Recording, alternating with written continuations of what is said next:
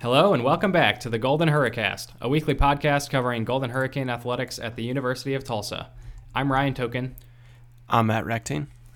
And Matt and I are still basking in the glory that was Tulsa's win over then number 11 UCF uh, back on October 3rd. Huge win. Uh, we've talked about it plenty. The entire episode last week was just a recap of that game since we didn't have a, a, a game to preview. Um, we had a bye week you know, this past weekend. Um, so with uh, the extra time that we've got this time, we spent this whole episode basically previewing the next game, which is uh, against Cincinnati, the third straight Huge. ranked team in a row. Huge matchup. Huge matchup. Cincinnati's coming in number eight in the country, which means we've got a game against a top 10 team for homecoming this year, which is incredibly exciting. So to preview that game, we are bringing in Clayton Trutor. Clayton writes for Cincinnati's SB Nation site Down the Drive. Uh, also does plenty of other stuff, which uh, he'll kind of preview for you when we when we get him on the phone. Um, we also, you know, we discuss a whole lot. We discuss whether Cincinnati deserves their number eight ranking at this point in the season. Uh, we talk about Cincinnati's expectations for the year. What's different this season than the Bearcats season and team that they had last year?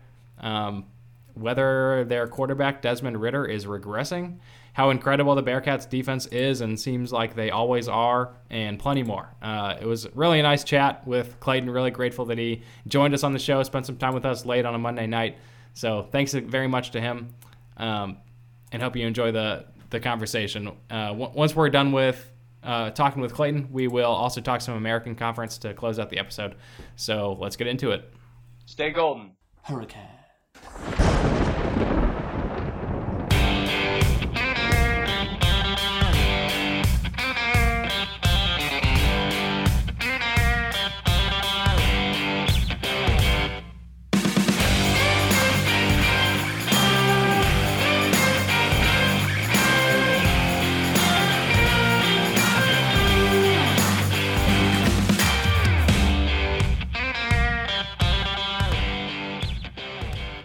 Right, and we are here with Clayton Trutor. Clayton writes for Cincinnati's SB Nation site Down the Drive, and we are going to go in depth on the Bearcats with him uh, today. Clayton, it looks like you're involved in a whole bunch of other stuff based on your Twitter bio outside of Down the Drive. So why don't you, you know, first things first, just kind of tell us how things have been with Down the Drive, and also what those other projects are uh, that are kind of in your in your Twitter bio there. Down the Drive is a fantastic right place to write. I've been working for SB Nation for the past four years covering Cincinnati athletics.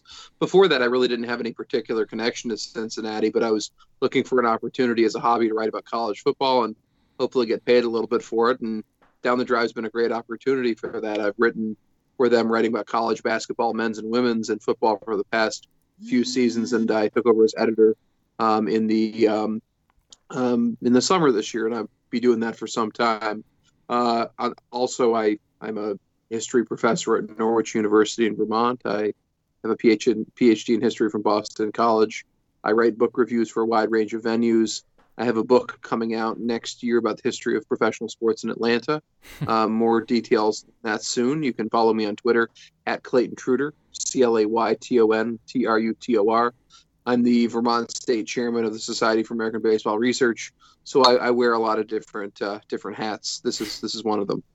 Yeah, very nice. So, how did you get? I mean, was were you born in Cincinnati? Did you just go there for school? How did you get associated with the Bearcats? And then also, where does the Atlanta uh, angle come into play there?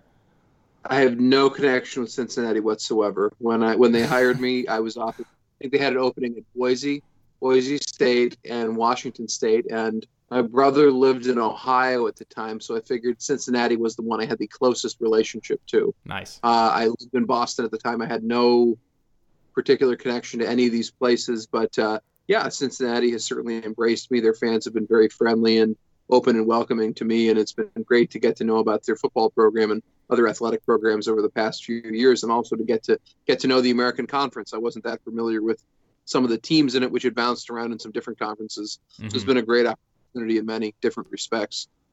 Yeah, I mean it's it's always a blast playing the Bearcats. Um, and related, you know, related to the SB Nation deal, um, you, I mean, you're prolific on there, right? And every day, like you said, is that uh, the deal there that you have to write a certain amount, like once a day, or you know, a few times a week, or something, or what's the what's the kind of structure of that? They, they want something up every day. We have we have a we have a number of contributors, but I tend to contribute something something every day. Usually about football this time here. Uh, I mean, it's all dependent on on the seasons. Right now, with so many sports down, I mean, normally we have coverage of uh, soccer. We cover um, we cover baseball in the spring. We mm-hmm. cover uh, we cover women's lacrosse a little bit. Um, we're going to try to build up our coverage of some of these sports other than football and basketball in the um, in the in the next year once things get a little bit more normal in terms of that. We have very significant coverage of women's basketball. Cincinnati women's basketball's been pretty strong the last couple of years. Yeah. So I try to contribute something every day, kicking in essentially whatever among our needs is the thing that doesn't have somebody else covering it tends to be my uh, tends to be my approach. Very nice. Well, getting into uh, football, um, that's what we've got coming up this weekend. Cincinnati comes to Tulsa ranked number eight in the country with a ranked win over Army already under their belt. With for you guys, number eight. Uh, if I have this right, I, I, believe it's your highest ranking since 2009. When I uh, when I think you were all the way up at number four uh, nationally with yeah with uh, with uh, and Matt. And, and what was that? with Tony Pike and Brian Kelly and the gang. Yeah, exactly. Yeah, Matt Matt actually reminded me that it was Brian Kelly at head coach there. Pretty amazing uh, time. So in relation to the the number eight ranking there, number eight nationally, um, best since 2009. Do you think number eight is an appropriate ranking for Cincinnati? Do you think that's where they belong right now, or should they be, you know, ranked even higher or ranked lower, or, what? What are your thoughts on their ranking? I was doing the poll, I think I'd have them ranked a little lower. I think, in particular, after their performance against South Florida, they were pretty inconsistent in that game and made a team who's ranked just a few ranks higher look uh, I mean, South Florida's game against Notre Dame was frankly embarrassing. They didn't even look like a Division One program. Then they come in and play Cincinnati and go toe to toe with them throughout the first half. The idea that Cincinnati is only five ranks lower than Notre Dame to me seems a little bit unrealistic at this point. I think Cincinnati probably merits a ranking more like between 13 and 15 right now, based on my reading of college football. I'm also a little nervous about it going into this game that there's a tendency towards self congratulation when you get ranked this highly this early it's also a very strange season. Um, ha- you know, in, without having the Big Ten, the Pac-10 around, it makes the re- rating seem a little, little strange, a little artificial right now.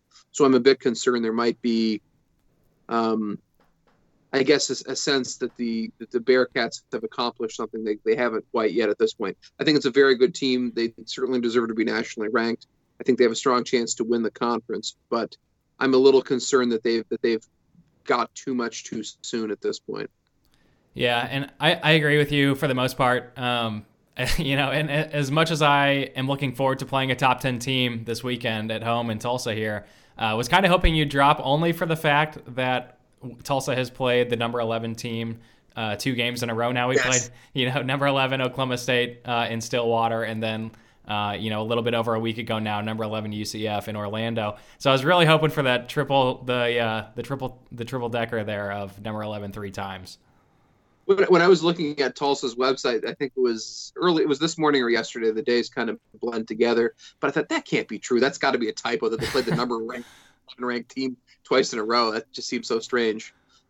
Man, yeah. I, I, I, watched, I watched both you condensed uh, versions of both your games, and I was very impressed. And I'm, I'm quite concerned coming into this weekend. I think you guys have a really balanced attack. I was really impressed by your defense in particular uh, in that Oklahoma State game. You guys have some serious uh, weapons on defense. So I think this is a, a, very challenging game for Cincinnati. Yeah, I couldn't agree more. I think uh, I think everybody's really looking forward to it. Big time game. Uh, Matt, I think you had a question lined up next, so I'll let you take the next one. Yeah, so I guess just going back on, you mentioned that Cincinnati has uh, conference championship uh, expectations this year. How does that change with the you know UCF, who was ranked like I guess the preseason favorite for the American? Now that they've like been knocked off and by Tulsa. So, I'm sorry. Can you repeat that? I stepped all over you when I was saying that. I think they deserve to be that.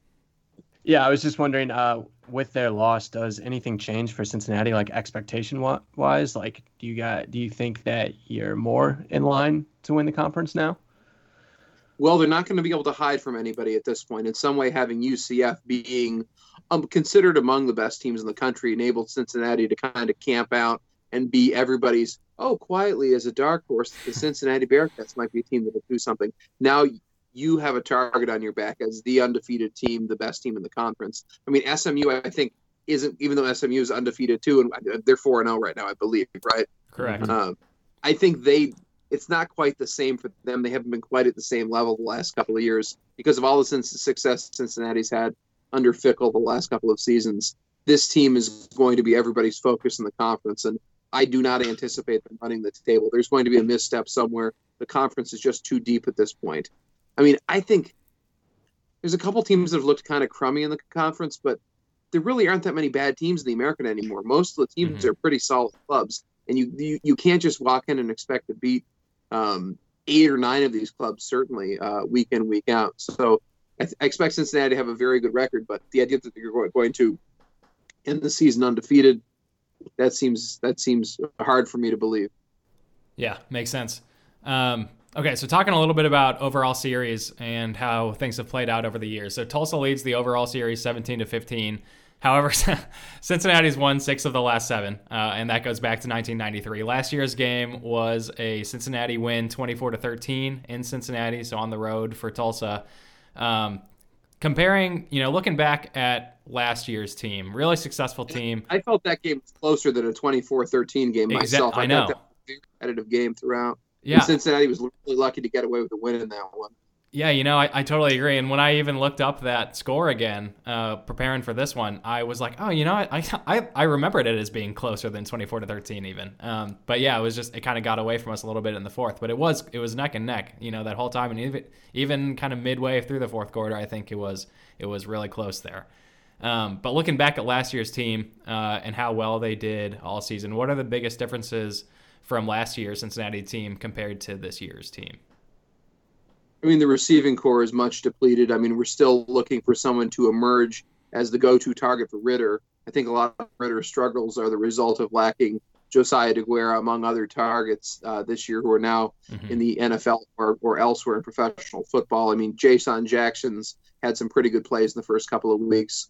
Um, Josh Whyle's been okay at tight end, but there really hasn't been a go-to guy, a bread and butter uh, kind of receiver who's emerged for him at this point. Uh, Cincinnati seems quite dependent on on its three-headed running monster and its pretty solid offensive line at this point to move the ball. Uh, I mean, even it's not just against South Florida. Against Army, Cincinnati had some struggles throwing the ball consistently as well. So I think it's certainly a concern as they move into the meat of their schedule. Um, I, on defense, the team is very experienced and plays well. I think I think they're the best defensive team in the AAC probably one of the best defensive teams in the country. Mm-hmm. Whether Cincinnati can move the ball consistently enough week to week to keep winning is is my primary concern moving forward. I wish Ridder had made a little more progress by this point. Um, his first year as the starter, he seemed to kind of step into poop and it would turn into gold. That hasn't quite happened. Uh, moving forward, he's looked pretty vulnerable at points. There have been some kind of grumbles around the Cincinnati blogosphere, at least about Ben Bryant, the sophomore backup quarterback, possibly going in there.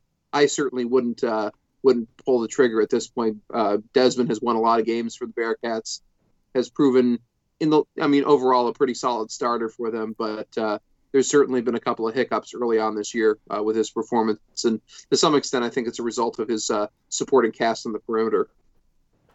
Yeah, so that uh that's a good note because my next something I wanted to ask about was about Desmond and how he's been this year, right? So you mentioned he kind of stepped into it freshman year and did super well. I, I it was 20 touchdowns and five interceptions, I'm pretty sure, and then uh, last year it looks like 18 touchdowns and nine interceptions, and then this year he's already thrown uh, four against uh, two of those teams that those have happened against are uh, you know relatively subpar teams in in USF, mm-hmm. um, and I guess I mean you kind of hit on it already a little bit, but how worried are you, I guess, about Desmond? Do you think at some point this year, if you were to make a prediction, would you think that he does get pulled for Ben Bryant, the sophomore, or how are you feeling overall about the QB spot?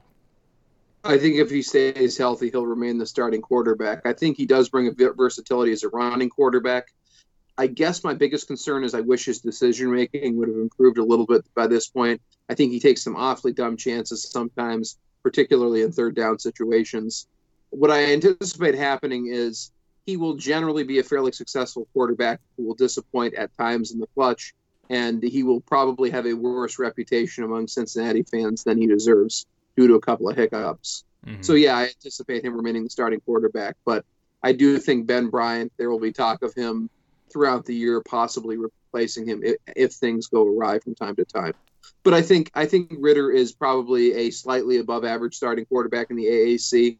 He's not an elite quarterback, and I think people just kind of need to accept that for what it is. I mean, as uh, as Aristotle said, the uh, the perfect is the enemy of the good, and I'd rather have a good quarterback than uh, than trying to right. have a perfect quarterback. Certainly don't have that, but I think we have a good one though, and I think at this point we kind of know what he is. Um, interestingly, I was yeah, I watched the USF Notre Dame film when I was preparing for that uh, when I was preparing for USF to play Cincinnati. He kind of reminds me of Ian Book, Notre Dame's quarterback too, who does some awfully crazy things. It seems like to me. Mm-hmm. And uh, I mean, he'll just throw the ball left-handed. He'll uh, just take crazy running decisions all over the place. They strike me as very similar quarterbacks, and I think probably somewhat parallel in ability. I mean, Book's supporting cast is certainly, uh, at least in terms of skill positions, is certainly stronger. But um, they're uh, they're both at this point long tenured starters who, in some ways, make uh, uh, rookie mistakes on, on a frequent basis. Right. Yeah. Yeah. That makes that makes a lot of sense. Um, and I think your point about perfect being the enemy of the good is a perfect uh, explanation of what might be going on there in Cincinnati. Um, something else you touched on in terms of the offense and what's going on on that side of the ball. Uh, receiver wise, it looks like a little shallow so far, still looking for somebody, but we kind of know what's going on at the running back spot. So you touched on the three headed monster there uh, that they've got. And losing Michael Warren last year, everyone was, or at least I was, uh, kind of concerned. You know, are they going to drop off? And that has absolutely not happened with uh, with Gerrid Doaks. He's kind of a household name in the conference now. Um, but outside of Gerrid Doaks, who are who are the you know for for any of the uninitiated, who are the other two that are stepping up in in his place? Outside of Doaks, who's both a workhorse and also an excellent pass catcher, I think he may be the best mm-hmm. pass catching back in the conference. You have Charles McClellan, who's kind of a, a, I guess he's a between the tackles kind of back, and Jerome Ford, who's a little bit more of a uh, a pocket rocket Spitfire type, who also contribute on the ground. So Cincinnati has no reason to ever have a non-fresh back um, behind uh, Desmond uh, Ridder getting the ball. So Cincinnati can really, with a fairly experienced, fairly strong offensive line, can batter teams with this uh, multifaceted running attack. And I think that would largely be my approach. Um, try to open up play action passes for Ridder, opportunities for him to use his feet or to try to make a big play. Um, yeah, I mean, to me, this should be a team that is pounding the ball 40, 50 times a game moving forward. Um, I, to be frank, I also like that style of football, so it wouldn't, uh, yeah. wouldn't that either. Yeah, that's that's one of the matchups I'm most looking forward to is the is the ground game against our our run stopping defense because even so last year was a totally different story. Our run defense was kind of abysmal at, at times in the season, and uh, I think that really helped out Cincinnati being able to run all over us. Um, this season, it seems to have really stepped up in ways that I didn't really expect. I, I, don't think Matt expected it. A lot of people didn't didn't expect it to be quite as good as it's been so far. Um, the pass defense, obviously, as well, uh, but the the defense, the rush, the rushing defense was more of a question mark. So I am I'm really looking forward to seeing how that goes because we had a great stop game against Chuba Hubbard and the Cowboys. And then UCF, we kind of held them in check as well uh, for the most part. So I'm, you know, I think after two games, you can probably call it not a fluke anymore. But I'm this is a huge test for uh, for for Tulsa's rush defense against Cincinnati and Gerrid Doaks and the crew there. So I'm definitely looking forward to that. Man, Zaven, you call it Zaven? Is that how you pronounce it? Yeah, that's Collins? right. Mm-hmm. Man, he looks like Luke Kuechly out there. He's unbelievable. sideline to sideline, intercepting passes, making sacks. Uh, what's his name? Kendarin. Um, Kendarin Ray. Kendarin, yeah.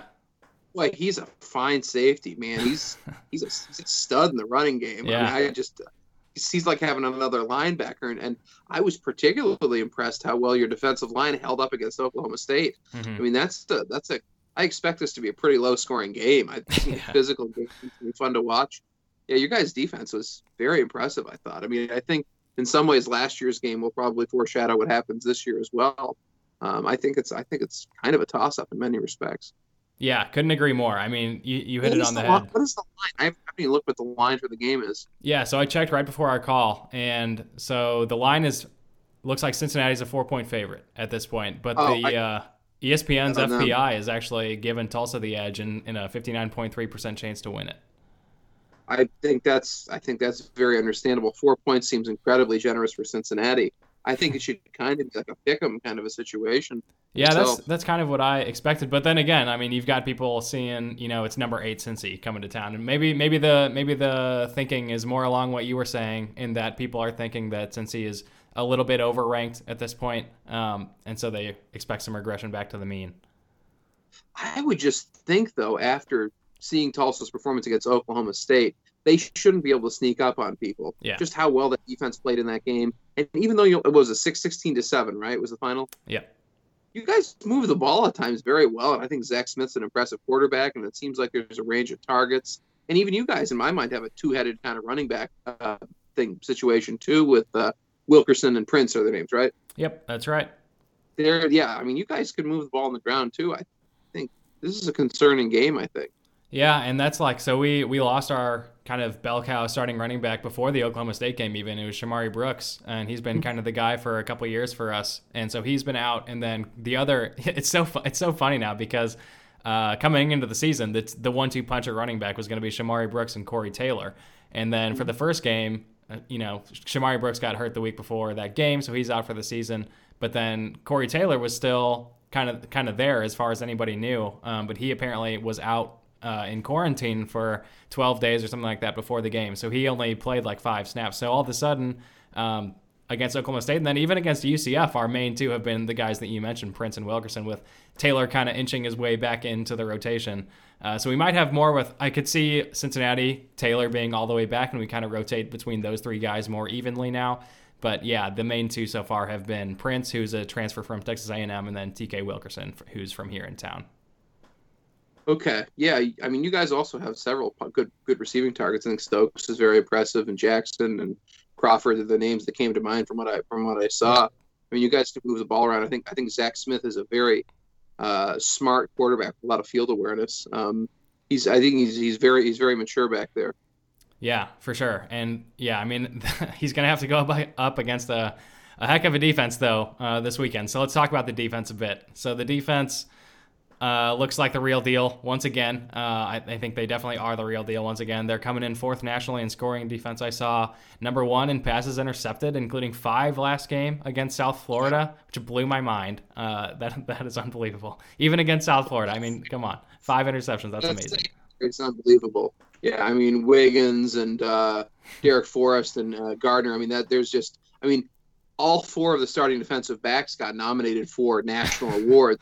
Yeah. They were before the season started. I mean it's one of college football's best secondaries. hmm I think the defensive line has been a pleasant surprise too. Michael Pitts, who you know was, was an okay performer his first couple of years there, has really remer- emerged as an anchor on that D line, and uh, Myjai Sanders is pass rushing well.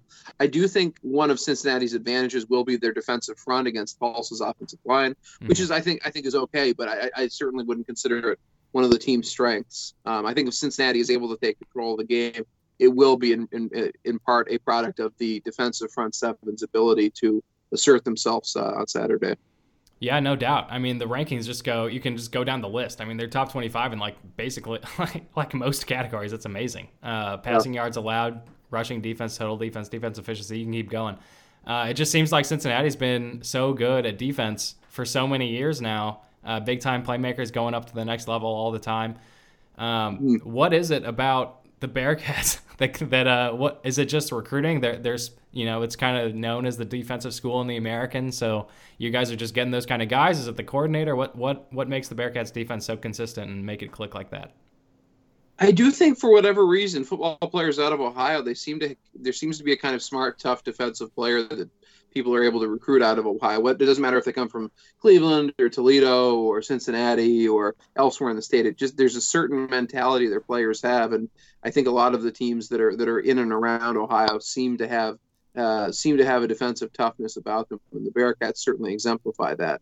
Recruiting is certainly part of it. I mean, under Tuberville, recruiting was terrible. And Fickell is a much is a much more inspiring kind of guy. Mhm. Has brought in a lot of talent very quickly, largely from the the environs of Cincinnati as well. So I think they've been able to load up and have and have a new guy step up all the time who's um, capable of getting the job done. And I think, I mean, for one thing, this year, I mean, Jarrell White, after missing last year, such an inspiring story for the Bearcats. Who, I mean, it's in some ways, is, is Zaven uh, Collins is fairly similar player. They're both these sideline to sideline kind of Mhm. guys, find a way to get involved. It seems like with almost every tackle. So it'll be great. Anybody who likes great linebacker play, I think this game will be uh, a fantastic showcase on both sides of the ball. Yeah, for sure. I, I mean, we keep going back, but I am I'm really looking forward to this game. There are just a lot of big time names to keep an eye on. Cool matchups across the board for both teams. Yeah. I think it's going to be really fun. Um, so we've we've talked a little bit about some of the big name players on both sides of the ball at this point, but who are some of the uh, lesser known guys that Tulsa fans should be keeping an eye on for this game? I really do think the other two, the other two backs, Charles McCle- uh, Charles McClellan and uh, Jerome Ford, Mhm. uh, behind Doaks are very um, are very uh, worthy backs who will contribute both as pass catchers. They're actually both pretty good blocking backs as well. So they will make contr- contributions in several different respects for the Bearcats. Also um, pacing Doaks Doaks as well. I think if Cincinnati is able to turn this game into a siege and wear Tulsa out, in part it will be able because be a product of having three such adept backs uh, for uh, for Cincinnati. I mean, the Bearcats' offensive line is also maybe not the most heralded around. Jakari Robinson's a really great center. James Hudson's an excellent left tackle. I think those would be some names to keep in mind as well too in the in the trenches for Saturday. Yeah, and then on the defensive side of the ball, is it just kind of stars all around, or or is it are there some lesser known guys there that you think might stick their head out?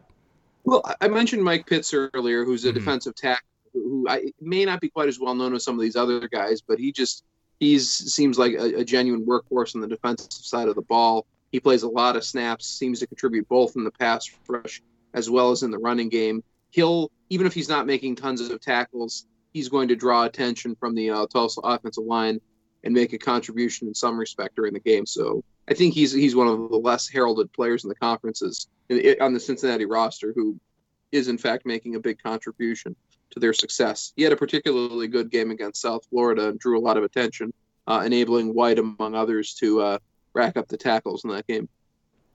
Yep, yep, totally get it. Uh, cool. Well, yeah, looking forward to that for sure. Um, looks like Matt, you had one that you wanted to ask. Yeah. Um, so just going into this game, we've talked about, you know, some of Tulsa's weapons, both on the offense and defensive side of the ball. Uh, what would what do you think would be your biggest concern uh, regarding Tulsa? Like, where do, do you think Tulsa might cause the most havoc for Cincinnati this week? I'm concerned about uh, Cincinnati's ability to consistently move the ball. So I completely expect Tulsa to just have a bunch of guys up in the box to try to stop Cincinnati from asserting themselves on the ground. And that will force Ridder, who's been a bit shaky, to make the plays in this game. And if he can't, in particular, do it with his feet, I don't know if this receiving corps is up to the task of um, of asserting themselves against uh, the Tulsa secondary. So if if the game is in Ridder's hands, I do have a bit of concern walking in just because he's been so shaky so far this year. And I think Tulsa's defense is quite accomplished. I mean, certainly Oklahoma State, who was always a high-powered offense, can speak to that. And just having watched that tape, I'm I'm quite concerned about how well they shut shut down all aspects of the uh, Oklahoma State attack. So yeah, I think Cincinnati's inability to move the ball in the air is my my biggest concern on uh, Saturday.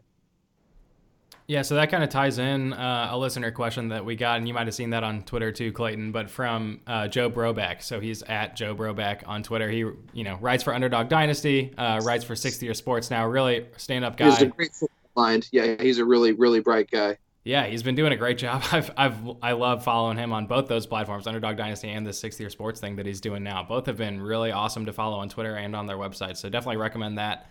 Um, but yeah, he asked a similar thing, like how how is? Oh, sorry, go ahead.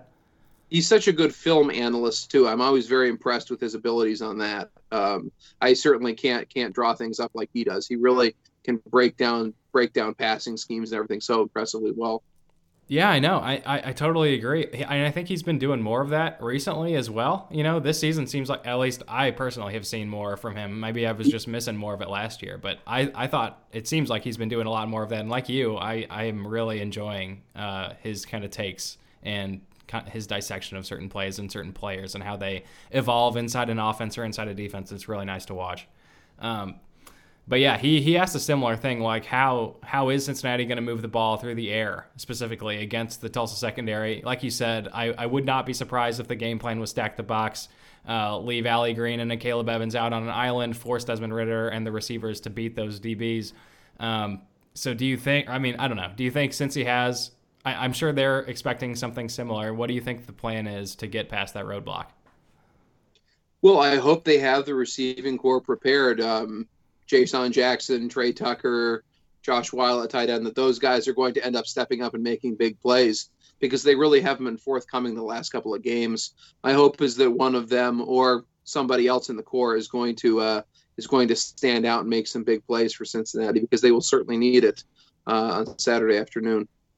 Yeah. So you mentioned those three receivers, and we also kind of talked about how none of them have really broken out yet, and you're still waiting for one of those guys or more for that to happen for them. If you had to take a guess on who that's going to be this season, who's going to be the number one guy, or kind of if if someone is to separate themselves from the crowd in the in the Cincinnati receiving corps, who who do you think that's going to be?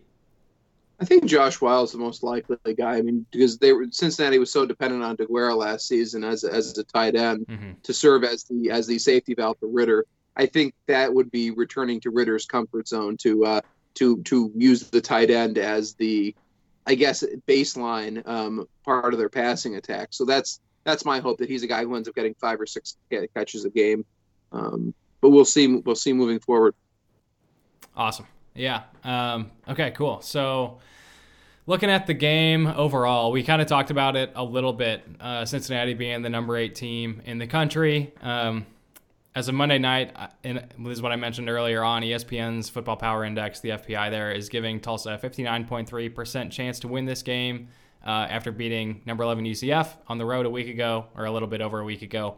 Um, in terms of the spread, though, like I like I said, Cincinnati's a four point favorite. So either way, uh, looks like it's going to be a close game. At least that's where the money's mind is at.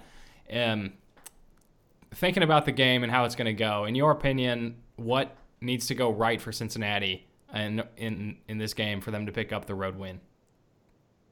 Assert themselves on the ground, which will will stop them from having to rely on big plays in the air to win this game. If Cincinnati can find a way to consistently uh, move the ball with Doaks and the rest of the rushing corps, I think uh, think they'll win this game. I expect it to be fairly low scoring, and um, I yeah I, I, expect I expect Cincinnati to win a low scoring close game, but I certainly would not be surprised if Tulsa won. I think it is kind of a uh, kind of a coin flip. Mm-hmm. Yeah, I, that's uh, that's what I think all of the Tulsa fan base is hoping and and and thinking as well. I think we're in for a good one. Um, thinking about the coach, Luke Fickell, we haven't talked much as much about him. I think he's an awesome guy. He's been killing it in Cincinnati for a long time. Um, but he's still he's sticking around. You know, he's been linked to several other jobs uh, over the past couple years. Is uh, you know, if Cincinnati, you know, it's a 10 game season. If they win seven games plus this year, um, do you think he is going to stick around longer? What's his contract looking like? What do you think the future is for Luke Fickell at Cincinnati? Well, I, apparently they haven't signed up for a while, and I think there are a couple of jobs he would take. Ohio State opened up and he got offered that mm-hmm. job. I think Ohio State. I have a sneaking suspicion if Notre Dame opened up for some reason, he would go there as well because I think he would be a, in some ways, an ideal candidate for it. He's a fairly uh, devout Catholic. He has a large family. He has some kind of family ties to Notre Dame. I don't know all the, all the issues uh, mm-hmm. with that. I think that would be another place he would he would be willing to go. Maybe another high profile Big Ten program, Wisconsin or something. I don't think he's leaving for anything other than a pretty elite job. Yeah. Uh, and I think he's he's he's earned it at this point. I don't think he's going to go, you know, coach at Indiana or something. Right. I think he's going to hold down for a fairly prominent Big Ten job or another, you know, job of, that's of, of similar quality to that. Um, he's, he's been a fantastic coach. He's a, a fine motivator. He's an excellent recruiter. He's a great representative of the institution too. You never find yourself embarrassed by the coach of Cincinnati. He's exactly the kind of guy you'd want coaching your son. He's exactly the kind of guy you'd want representing your institution. I mean, he's from day one, the, the minute he walked off the plane uh, and uh, became the Bearcats coach, he's been uh, nothing but a but a fine example and uh, an inspiring guy to have as their head coach. Yeah, really, really agree. I think he's really a stand-up guy. Um, like I said, I, he's just been doing such a great job over there for so long now. It's amazing. I mean, I'm really, really, really happy about that. Cincinnati's been a great school to play, compete against, have in the conference in general, just for the overall elevation of what they've done for the American, along with Cincinnati, Memphis, and go down the list a little bit. Well, you guys punch above your weight. I, anytime I see how big Tulsa is, I was expecting to see this massive university, and it isn't. You've got like like four thousand students or something. yeah, yeah, that's right. That's amazing. That's I think that's I mean considering how successful Tulsa's been, that is incredibly that that's like people like best pound for pound fighters. That's got to be one of the best pound for pound college football programs around in terms of the size of the institution relative to their reputation and success.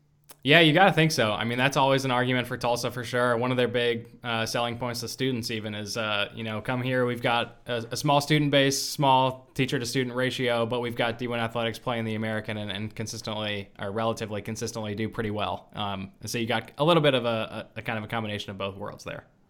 Is is it, is it aligned with a denomination or something, or is it just a private college? It was Presbyterian uh, historically, but these mm-hmm. days it's I don't think they hold that repu- or they hold that specific it's, affiliation it's still anymore. technically still technically affiliated, but it's pretty much just a just a private college now. I should have known that. Yeah, that's that's that's really interesting. Yeah, I think it's I think it's incredible. Any anytime there's a school that's a, uh, I mean like like Wake Forest has only got like six thousand kids in there in the ACC. Uh, uh, I mean, these fairly I, I tend to root for the schools of these fairly small guys within these schools with these massive alumni bases mm-hmm. and uh, massive student bodies and stuff. I think it's incredibly impressive. I mean, Wake's been, you know, not not a bad bad team in recent years in the ACC. In the same way, Tulsa's, you guys are very infrequently not at least a competitive team. I, I think it's quite impressive what Tulsa Athletics has done. Yeah, you know, it's uh it always makes it fun for me. I have grown up my whole life being and a lot of other people, you know, just kind of the underdog fan, right? And Tulsa is like the ultimate underdog in terms of the small school going up against the bigger school. I mean, it happens every week in football. We're the smallest D1 FBS team. So, I really enjoy that aspect of it. Um, the small versus the big kind of kind of storyline there, and it's just fun. It makes it makes it fun and exciting to root for Tulsa year in and year out. It's been really great. Yeah, absolutely. And I hope you guys have a very good season. I wish you all the best the rest of the schedule. Yeah. Well, hey, um, that's all I've got for you. Clayton, is there anything else you wanted to talk about while we've got you on the phone here? I can't can't think of anything. I'd love you guys to come to Down the Drive. It's SB Nation Cincinnati Bearcats website. We cover the entire uh, AAC football, uh, the entire AAC football conference, as well as men's and women's college basketball. I'd love for you guys to follow me on Twitter as well. Um, Clayton Trutor, C L A Y T O N T R U T O R, and um, patronize my various uh, writing different platforms. Uh, and I appreciate your guys' time, and it's been a pleasure talking to you. And I look forward to doing it again sometime soon. Yeah, it's really been a pleasure, Clayton. I, like you said, I mean, I, am really looking forward to Saturday. I think it's going to be a fun game. Uh, lots of good matchups to keep an eye on for that one. So, got to thank you again for coming on, especially late on a Monday night. Really appreciate the time, appreciate the effort. Um, let's ha- let's go have a good one on Saturday. Absolutely, I'm looking forward to it, and best of luck to your guys. All right, thanks a lot, Clayton. We'll talk to you later. Thank you. Talk to you guys soon. Okay, and thank you again very much to Clayton Trutor for joining the show. Um, as I mentioned, it was really late. Uh, we're recording. It's 9 p.m. on Monday night. So grateful for him for joining us kind of late in the evening. Very kind. Uh, learned a lot about the Bearcats. Hopefully you guys did too. That guy is writing every day over at Down the Drive on on uh, SB Nation, uh, Cincinnati's SB Nation site. So go check that out if you can. I know he gave his Twitter handle and as well um, for several other things. So definitely worth reading his writing. He's doing a great job. Um, Matt, I guess just following up on the interview with him, did you have anything you wanted to add or wanted to give your overall thoughts on the game or anything like that? Uh, so I was just kind of in, interested in looking this up. Uh, and so this is actually the first time that Tulsa will play a top 10 team like from the Americans since we've been in the conference. Nice. Like, part part of that I mean, you'll say it's like would Cincinnati be a top 10 team if the Big uh, Big 10 and Pac 12 were in it? I don't know. Who cares? Not relevant. Um, like the highest ranked team I think we've played in the American was UCF at 11. Before that, I think it was Houston at 13 back in 2016 when yeah. we uh, were cheated out of a victory, um, yeah, for sure. if you will. And if so, you will, absolutely were. Yeah, and so the only other team like and that's actually 2016 is the last time we played a top 10 team uh, when we got absolutely throttled by Ohio State. Oh so, fingers crossed, that's not what's going to happen to this opponent from the well, state of Ohio. Is there rain in the forecast? Uh, I don't think so. Not I'm this literally. Weekend. I think it's actually. I'm checking. Tulsa, Tulsa weather. So let's get that forecast. All right, going 10 day. Zero percent. 10 day forecast. Oh yeah, 75 degrees and sunny. That Perfect is winning weather right there although 19 mile per hour winds, but it doesn't matter. Hey man, if you give me a rainy day on homecoming against a Bearcats team who's just going to run the ball every time, advantage goes to the Bearcats. Let us throw the ball around, and we definitely get some kind of edge there. Agreed. Yeah. Oh boy, it's going to be a good one. I'm psyched. I think, you know, uh, in terms of predictions or whatever, um, I really think Tulsa's going to win it. I feel like it's not there's nothing that's you know we're not looking over Cincinnati. Obviously, this is the big game on the schedule. Number eight team. Total focus is on them. We got out of UCF relatively unscathed. I don't I don't know of our injury report or anything like that at this point, but I don't think we're really missing anybody crucial that we weren't missing before. Um, so I think we came out of that one pretty pretty healthy. Have you heard anything otherwise, Matt? I've heard nothing. Yeah, so I think it's I'm feeling good about the health of the team. Haven't heard anything COVID related about anything like that. So hopefully, you know, all signs are are looking ahead to a healthy game against the Bearcats. And I think the team, I mean, you can't be more confident than they are than they got to be right now. You know, unless I guess the only more the only way they'd be more confident is if we played Cincinnati this weekend, probably just shorter period of time in between the the giant UCF win and now. So we had the week off. So hopefully there's not some kind of deflation there uh, in terms of how they're thinking about this game. But I, I, really don't think there is. I think it's just more time to prepare, more time to get excited uh, about playing a team like Cincinnati, having a top 10 win on your on your schedule, regardless of you know whether you think they deserve to be top 10 or not. That is a huge deal. I mean, it just it is it's a massive opportunity in front of them. They are coming off the biggest win in a long time, eh, eh, certainly in Philip Montgomery's tenure. And so I, I am super excited for this game. And I think they got a real chance to win it. I think there are not that many weapons on the Cincinnati side. I think we'll have a good a good shot at stopping them pretty well. As long as the offense can get rolling a few times, you know, if we put up over 25 points in this game, I think we win it. I don't think Cincinnati's going to score over over 25 on us. So the offense has got to get rolling, but I, am feeling good. Yeah, I am too. Um, I just so I know Pat was texting us about Zaven Collins being like maybe the second highest ranked linebacker prospect in the country. And so, I mean, I am ready to let Zaven Collins take us to the promised land. like that's what it comes down to. I think like our this is a which is just blows my mind with Philip Montgomery as our head coach. But I I mean, our defense is going to be the reason why we win the conference this year. Mm-hmm. I'm, I'm going to say that right now. Yeah, I mean, I don't think that's uh, that's going too far to line. However, I do think, um, and this was uh, this was brought up, I think, on I the Hurricane podcast. Bruce Howard was interviewing a player, um, and they were talking about how how much better their offense can still be. You know, and the offense did well against UCF. You know, not counting the the disgusting yeah, beginning of that game. The first half of the game. Yeah, and I can't remember who the player was, which is really really killing me right now. But he, uh, the player was saying, you know, what we're seeing, even the good parts of what we're seeing, are nothing like what they see in practice all the time going against our defense, right? So they, they're playing against a very clearly very talented defense every week in practice and doing very well, uh, according to, to the player. So I'm psyched about what the offense still can show. I think there's a lot they still can show. Obviously, we had you know a rocky first game and then a rocky beginning to the second game. If we can put a complete game together, uh, and I'm not saying we're going to put a, a, totally complete one against Cincinnati, which is uh, probably the the best or second best defense we're going to play this year. Um, then we've got a real shot. If we can put something together on the offensive end in this game, I'm feeling so good about the rest of the season. I do think it's I, I think we're just going to get better and better. Like it really it really feels like we're settling into our own on the offensive end. We already have settled into our own and more on the defensive end. We got a real shot, you know, to to make it make it a special season this year, and I think they've clearly shown that already. Just gotta keep it going, one game at a time. Um, definitely don't want to get overexcited about Cincinnati. You know, I think I think that can that can happen to teams, especially on the defensive end. They come out too fast, uh, you know, too excited to play a, a team like this and uh, can kind of make some early mistakes. So hopefully we stay out of that. But man, I uh, I am really psyched about this game. Um, in terms of what's going on across the conference, let's take a look around the American. Uh, several pretty cool games this season or this last week. Uh, so there were three games. Um, Houston played Tulane on Thursday, and that was a that was a weird one.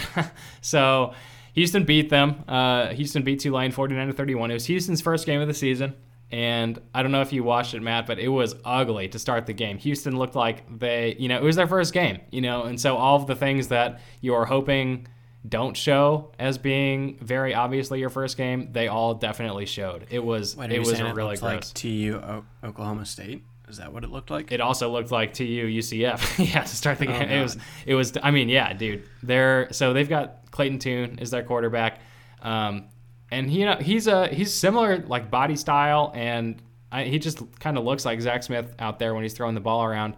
Um, kind of a big arm, big big dude playing QB for them.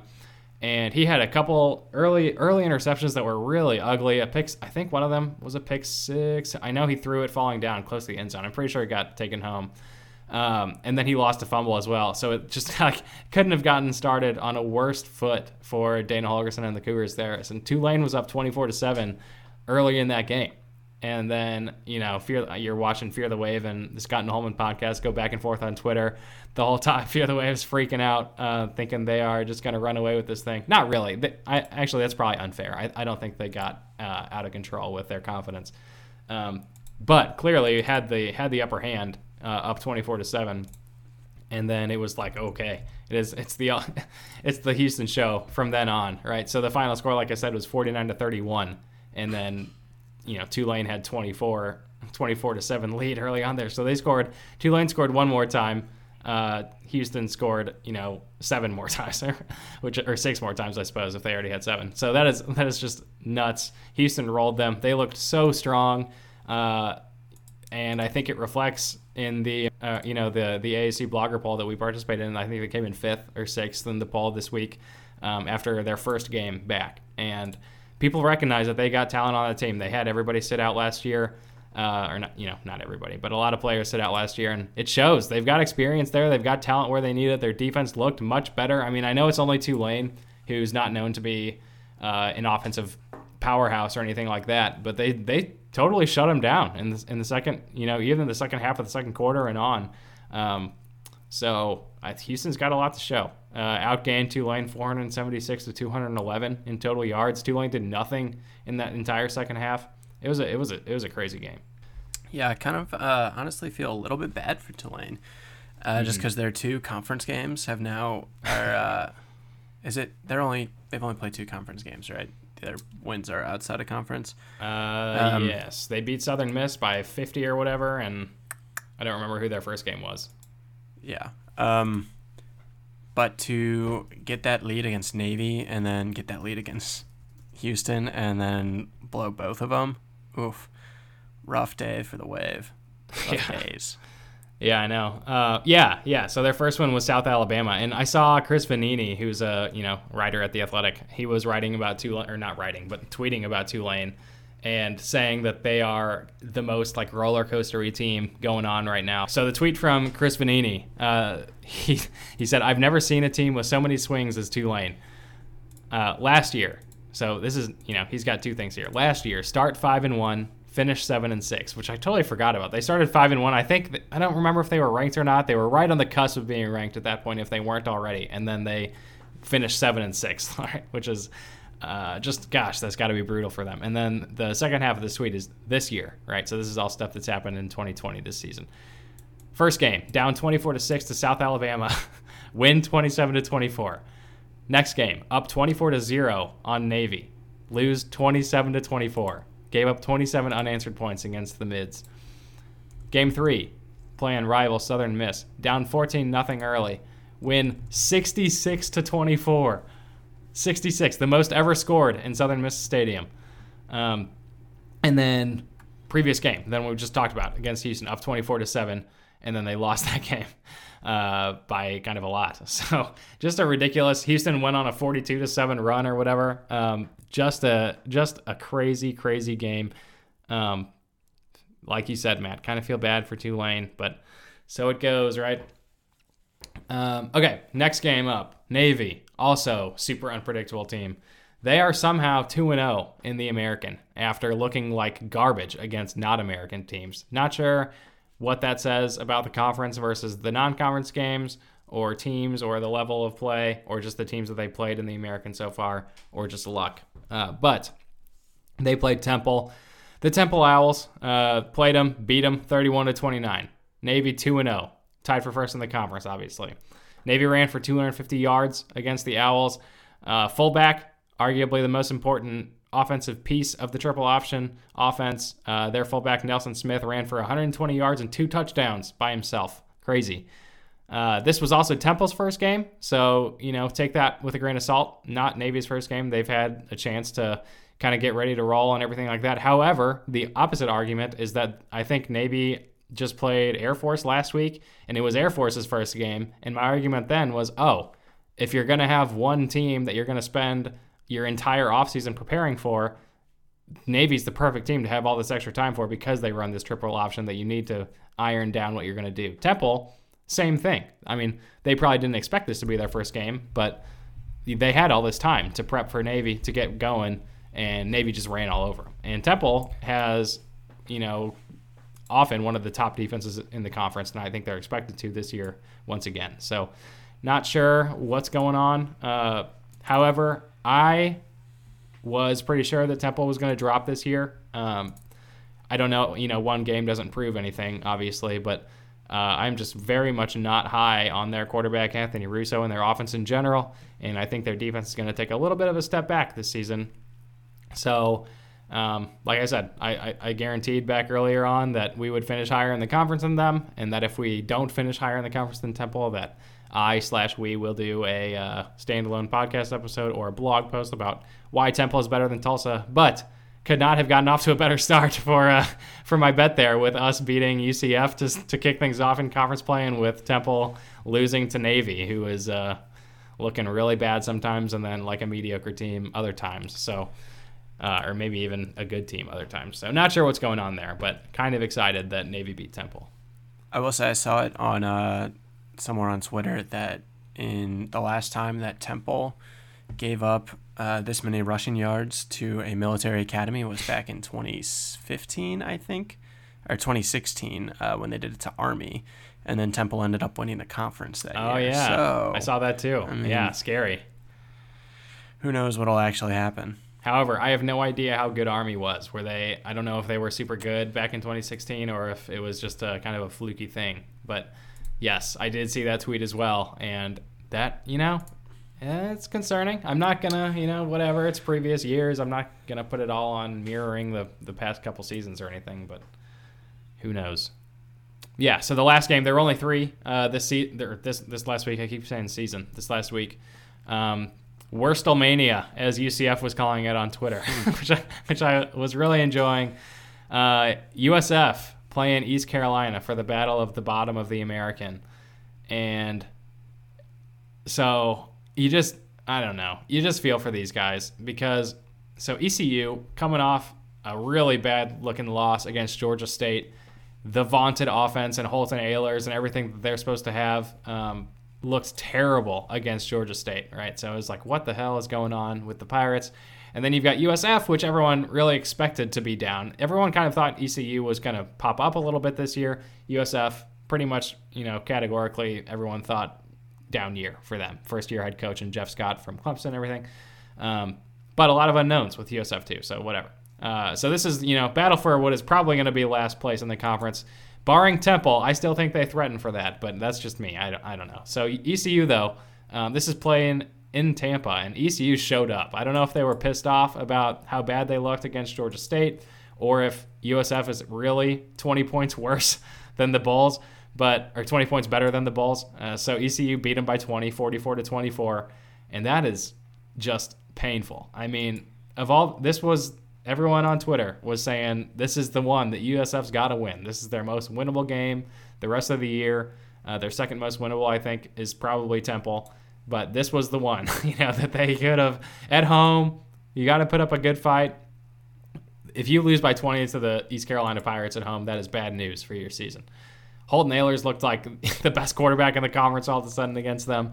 Uh, and you know, I mean, there is something to be said, I think, because USF played Cincinnati last week and picked them off three times. They picked off Desmond Ridder three times, and you know, we just talked to Clayton about how Ridder's not looking that good or anything like that, but still, uh, Holton Ahlers, I don't know, maybe he's a tier above Desmond, but he's he's a sophomore, I believe, maybe maybe a junior at this point. But still, I mean, he got picked off several times against Georgia State and looked like an MVP candidate against the Bulls. So I'm looking forward to playing USF for sure to sling the ball around against them. Uh, they did have a couple. I mean, I am, you know, this is Mike Houston's second year, I believe, with the Pirates as their head coach. They've got some young up and comers, it really seems like, that are coming up over there in Greenville. Their freshman running back, Rahjai Harris, ran for 115 yards and two touchdowns.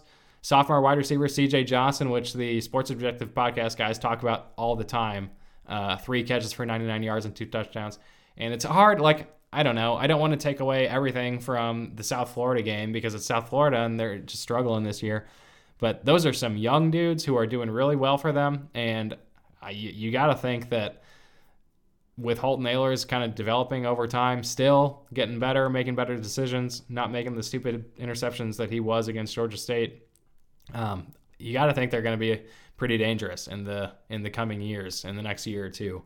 Um, but that's what everybody said this year too, and it hasn't started off like that. Who knows? Maybe they'll flip the script and and be good this year.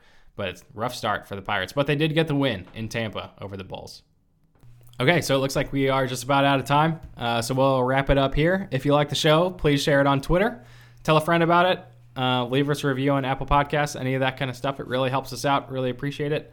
If you want to support us financially, you can find a couple of different ways to do that on our website. You can go to thegoldenhurricast.com slash support to find those ways there.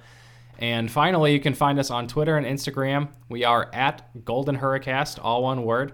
Or you can send us an email, and that email address is thegoldenhurricast at gmail.com.